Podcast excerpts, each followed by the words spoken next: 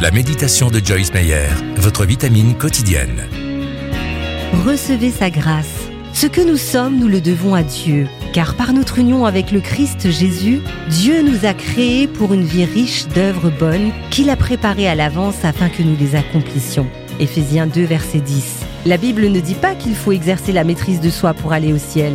Vous êtes libre de vous mettre en colère si vous le voulez. Le choix vous appartient entièrement. Ce que dit la parole, c'est que vous devez croire que Jésus-Christ est votre Seigneur et Sauveur. Voir Romains 10, versets 9 à 10. Mais si vous voulez vivre la vie abondante que Dieu a préparée pour vous, dès avant la fondation du monde, vous devez vous appliquer à vous conformer à ce que dit la parole ou à ce que le Saint-Esprit vous montre. Dieu vous offre la grâce de mener une vie sainte, source de bénédictions multiples dans les jours à venir.